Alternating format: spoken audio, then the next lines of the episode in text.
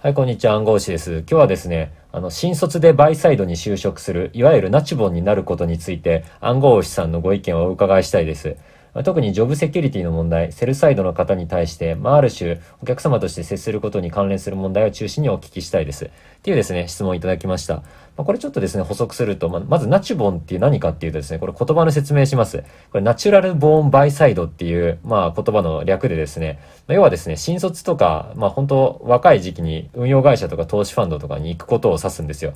つまり、生まれながらのバイサイドっていうことですよね。バイサイドっていうのは、まあ、運用会社っていうことです。まあそうするとですね、まあどうしてこんな質問来るかっていうと、まあ要はその社会常識が身につきにくいっていうですね、課題がよく囁かれるわけですね。私の周りでも、まあ、その、新卒でバイサイドとかね、あの、投資ファンドに行く人何人かいるんですけど、まあ、確かにこういう話題はよく出ます。で、まあ、なんでこうなるかっていうとですね、まあ、まず、運用会社っていうのは、資本主義の構造上、なんていうんですかね、お金持ってる人はまあ偉いわけですけど、運用会社ってその、まあ、ある種多額のお金をですね、まあ、その、少数の運用者で運用する会社なんですね、大体。まあそうするとですね、まあなんて言うんですかね、まあ調子に乗りやすいんですよ。まあなん、なんていうの、これ、ちょっと実際に中に入らないとなんとなくわかんない気もするんですけど、なんて言うのかな、資本主義の社会では割と恵まれた立場なんですね。運用会社って、投資ファンドって。まあそうするとですね、まあなんか、質問にある、例えばセルサイドの方が、えー、に、ある種お客様と接する。まあこれ要はセルサイドの証券会社の人とかがですね、お客様として接してくれるんですね。すごい丁重に。まあそうするとですね、例えば調子に乗ってしまう人もいるわけですよ。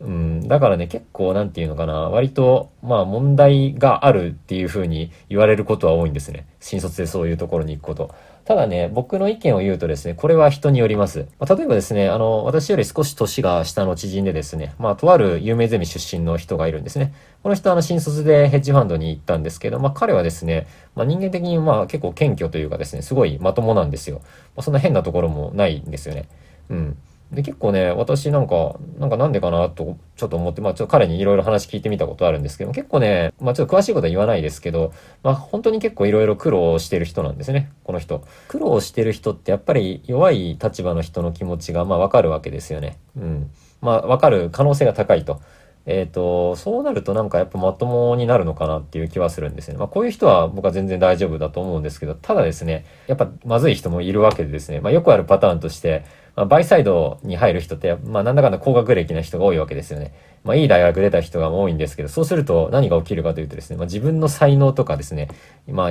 あそういうものにおごるというかですね、傲慢になるというか、全部自分の実力でここまで来たんだみたいな感じでですね、調子に乗る輩が一定数出てくるんですね。俺の力でここにいるんだ。私の力でここにいるんだみたいな感じで、まあそういう人間がですね、バイサイドに入ると、まあ早いうちにね、そうすると勘違いが是正されないまま年を取ってしまうことが往々にしてあります。はい。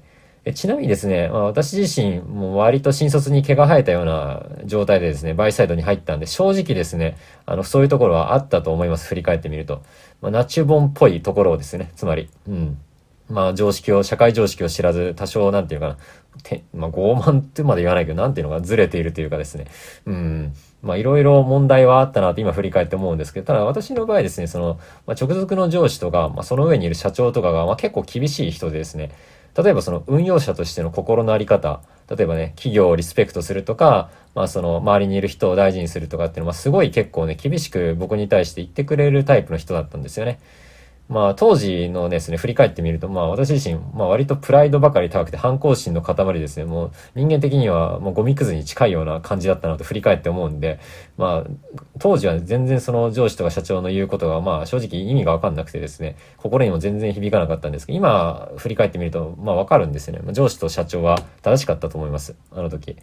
で、まあ途中から、まあなんていうのかな、僕も少しずつ変わってきたんですけど、やっぱりなんかそういう厳しい上司に恵まれれば僕は OK なんじゃないかなっていうふうに思うんですよね。まあ、なんだろう、甘やかされちゃちょっときついかなっていう気はしますね。うん。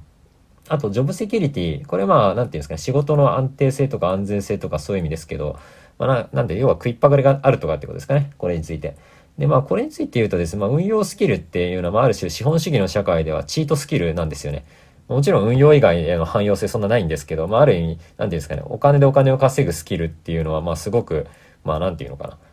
まあ、その、そこで言うともう、ある種ね、RPG で言うとこの本当最強の道具の一つであるので、まあ、これ、なんていうのかな、まあ、ちゃんと身につければ、まあ、全くその、なんていうのかな、あの、生きていく上では問題ない強い武器になると思いますよ。別に会社クビになっても別にね、転職すればし、まあ、会社勤めが合わないんであれば個人でやればいいわけですし、はい。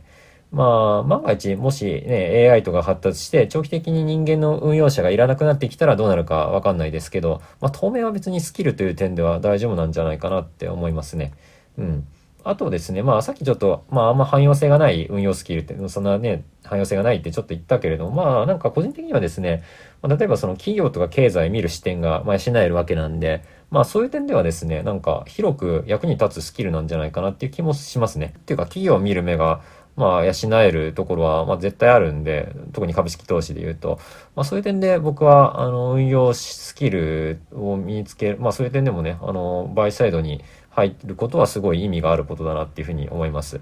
そんな感じですかね。本当になんか追加の質問とか大歓迎なんでよろしくお願いします。はい、以上です。